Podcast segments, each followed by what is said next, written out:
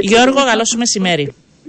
Καλό μεσημέρι, Αριάννα. Καλό μεσημέρι και στους ακροατές. Και θέλω να πω ότι και είναι από τους ανθρώπους που με μάθαν πολλά για το ραδιόφωνο. Πρώτον, να κάνουμε τα ελαττώματά μας προτερήματα και να δίνουμε στον κόσμο τον καλύτερο μας εαυτό. Γιατί είναι μόνο με την φωνή και θα πρέπει ε, να μην επιτρέπουμε ούτε τα λάθη, ούτε τα ευκολόγια. Πες μας, πες μας για το ραδιόφωνο, τη μαγεία του, για το ραδιόφωνος στην Κύπρο, πώς το βλέπεις στην πορεία των χρόνων; Εντάξει, η δική μας η γενιά, Ριάννα, δεν έζησε τη χρυσή εποχή του ραδιοφώνου. η χρυσή εποχή του ραδιοφώνου ήταν η δεκαετία του 30, βέβαια όχι στην Κύπρο, mm-hmm. στις Ηνωμένες Πολιτείες. Ε, η δική μας χρυσή εποχή του ραδιοφώνου νομίζω ήταν η δεκαετία του 90 τότε όταν ε, εμφανίστηκαν οι ιδιωτικοί σταθμοί, τότε ε, πραγματικά ζήσαμε, έστω όσο προλάβαμε βέβαια, μια εποχή πραγματικά μαγευτική. Ε, εκείνο το οποίο ειδικά στην Κύπρο ε, νομίζω συνεπήρε τον κόσμο ήταν η πολυφωνία. Το ραδιόφωνο πρώτα απ' όλα μας έμαθε μουσική, μετά βεβαίως έφερε τον κόσμο πιο κοντά, σμίκρινε τις αποφα... αποστάσεις και το πιο σημαντικό έδωσε φωνή στον πολίτη. Κάτι το οποίο μέχρι την δεκαετία του 90 δεν υπήρχε.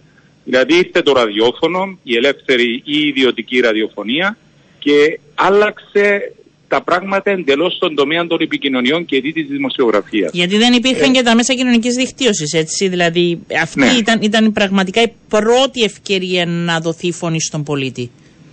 Και όσοι θυμούνται την εποχή εκείνη, ε, πραγματικά ε, πρέπει να, να έζησαν εκείνη την, πώς να το πω τώρα, τον ενθουσιασμό του κόσμου, ο οποίος κάθε μέρα, κάθε μεσημέρι, κάθε πρωί ε, άνοιγε το ραδιόφωνο, άκουγε καινούργιες φωνές, ε, μια φρεσκάδα και την ίδια στιγμή μπορούσε να σηκώσει το ακουστικό, να βγει στον αέρα, να πει την άποψη του, να πει το παράπονο του, να ζητήσει, να πάρει και ούτω καθεξής. Ήταν κάτι το πολύ όμορφο, πολύ διαδραστικό. Υπάρχουν, Γιώργο, θα σε πάω και στο μη ρομαντικά. Υπάρχουν ε, πολλά ραδιόφωνα στην Κύπρο σε σύγκριση με, τον, με τους πολίτες αριθμητικά; Αναλογικά είμαστε η χώρα με τους πιο πολλούς αδιούχους ραδιοφωνικούς σταθμούς. Αυτό είναι δηλαδή, καλό ή κακό; Κατ' εμένα είναι κακό. Με ποια έννοια; Σίγουρα είμαστε υπέρ του πλουραλισμού, είμαστε υπέρ της πολυφωνίας, όμως την ίδια στιγμή θέλουμε οι, οι εταιρείες οι οποίες δίνουν αυτή τη δυνατότητα στον κόσμο να έχει την πολυφωνία να είναι βιώσιμες. Όταν σε μια χώρα που δεν έχουμε ούτε καν έναν εκατομμύριο κατοίκους, έχουμε κοντά 60 αδιούχους uh, ραδιοσταθμούς, ε, αντιλαμβάνεστε ε, δεν γίνεται. Δηλαδή αναλογικά είμαστε η χώρα με τους πιο πολλούς ραδιοφωνικούς σταθμούς και αυτό κατ' εμένα είναι λάθος και εδώ είναι ευθύνη και της αρχής ραδιοτηλεόρασης να δει αυτό το θέμα. Δηλαδή προσωπικά ναι. θεωρώ ότι περισσότεροι από 10 ραδιοφωνικοί σταθμοί δεν χρειάζονται στην Κύπρο. Ε, από εκεί πέρα όμως το ραδιόφωνο βλέπεις και εσύ και μέσα από τις ακροαματικότητες αλλά και μέσα από το διαφημιστικό πακέτο είναι το μέσο το οποίο αντέχει. Αλίμονο, το ραδιόφωνο δεν κινδυνεύει. Πρώτα απ' όλα η ακροαματικότητα στην Κύπρο ναι. έχει παγκόσμια πρωτιά. Δηλαδή, αν δει κάποιος τι έρευνες ακροαματικότητας, θα δει ότι 9 στους 10 πολίτες με τον ένα ή με τον άλλο τρόπο ακούν ραδιόφωνο. Βέβαια, αυτό οφείλεται στο ότι η Κύπρος δεν έχει δημόσιες συγκοινωνίες. Είμαστε το μέσο του δρόμου, το ραδιόφωνο εννοώ, και αυτό ε, εξ ανάγκης είμαστε, αλλά αυτό δείχνει και τη δύναμη που έχει το ραδιόφωνο.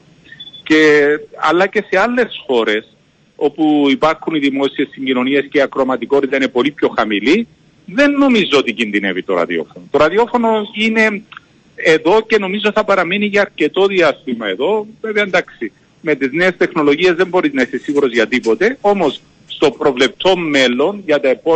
για τα επόμενα τουλάχιστον 10-15 χρόνια δεν βλέπω το ραδιόφωνο να κινδυνεύει. Mm. Πες μου στιγμές που ξεχωρίζεις δικές σου από το ραδιόφωνο. Δηλαδή μια στιγμή που δεν ξέρω σου έμεινε και έχει αποτυπωθεί. Εντάξει. για μένα η κορυφαία θέλεις περίοδος της, της παρουσίας μου στο ραδιόφωνο ήταν σίγουρα η περίοδος 2003-2004. Ήταν τότε που άνοιξαν τότε πράγματα, ήταν τότε που είχαμε ε, μια κατάσταση την οποία δεν ζήσαμε ποτέ προηγουμένως και δεν νομίζω ότι θα ζήσουμε ξανά. Ήταν η περίοδος του σχεδίου ΑΝΑΝ τότε όπου το ραδιόφωνο, όπως βεβαίως και τα άλλα μέσα, έπαιζαν έναν πρωταγωνιστικό ρόλο. Όμως ένεκα της αμεσότητας του, το ραδιόφωνο έφερε τους δημοσιογράφους ε, κοντά στους ανθρώπους, καθημερινά απαντούσαμε σε δεκάδες, σε εκατοντάδες τηλέφωνα, όπου πηγαίναμε με το μικρόφωνο θα είχαμε κάποιον να μας πει μια καλή ή κακή κουβέντα. Γενικά θεωρώ ότι ήταν, ε, τουλάχιστον για μένα, ήταν μια ξεχωριστή στιγμή. Δεν ξέρω αν ήμασταν μαζί τότε στο ραδιόφωνο. Λίγο μετά, λίγο μετά. Λίγο μετά. Όμως πραγματικά ήταν κάτι το εντυπωσιακό. Ήταν κάτι το οποίο ε, ε με χάραξε και ως δημοσιογράφο και αν θέλεις και ως πολιτικός ζώο. Και επειδή είσαι και καθηγητής και συναναστρέφει... Αναπληρωτής καθηγητής κατακρίνεια, διότι εντάξει. να λέμε τα πράγματα ωραία, με το όνομα. Εντάξει, ωραία. Εγώ σε ένα γενικότερο δεν το έλεγα για το συγκεκριμένο. Ενώ εδώ και χρόνια συναναστρέφεσαι με νέα παιδιά και μέσα από τον επαγγελματικό χώρο. Και εγώ νέα ήμουνα και αλήθεια το λέω και δημόσια ότι έχω πάρει πάρα πολλά από το ραδιόφωνο, για το ραδιόφωνο από σένα.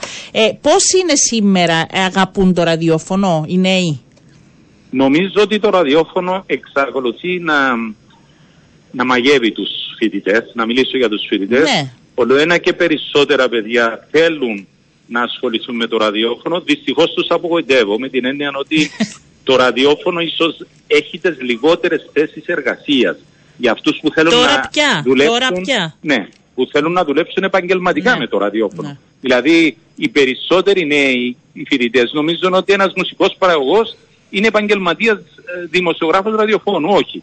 Οι περισσότεροι, δημοσιογρα... οι περισσότεροι υπάλληλοι σε ένα ραδιόφωνο σήμερα είναι με την ε, μορφή της μερικής απασχόλησης. Ναι. Ελάχιστοι, δημοσιο... ε, ελάχιστοι υπάλληλοι είναι full time, να το πω έτσι για να καταλάβει και ο κόσμος. Ναι. Άρα οι θέσεις εργασίας στον τομέα του ραδιοφώνου είναι πιο λίγες. Όμως το ενδιαφέρον των παιδιών είναι τεράστιο.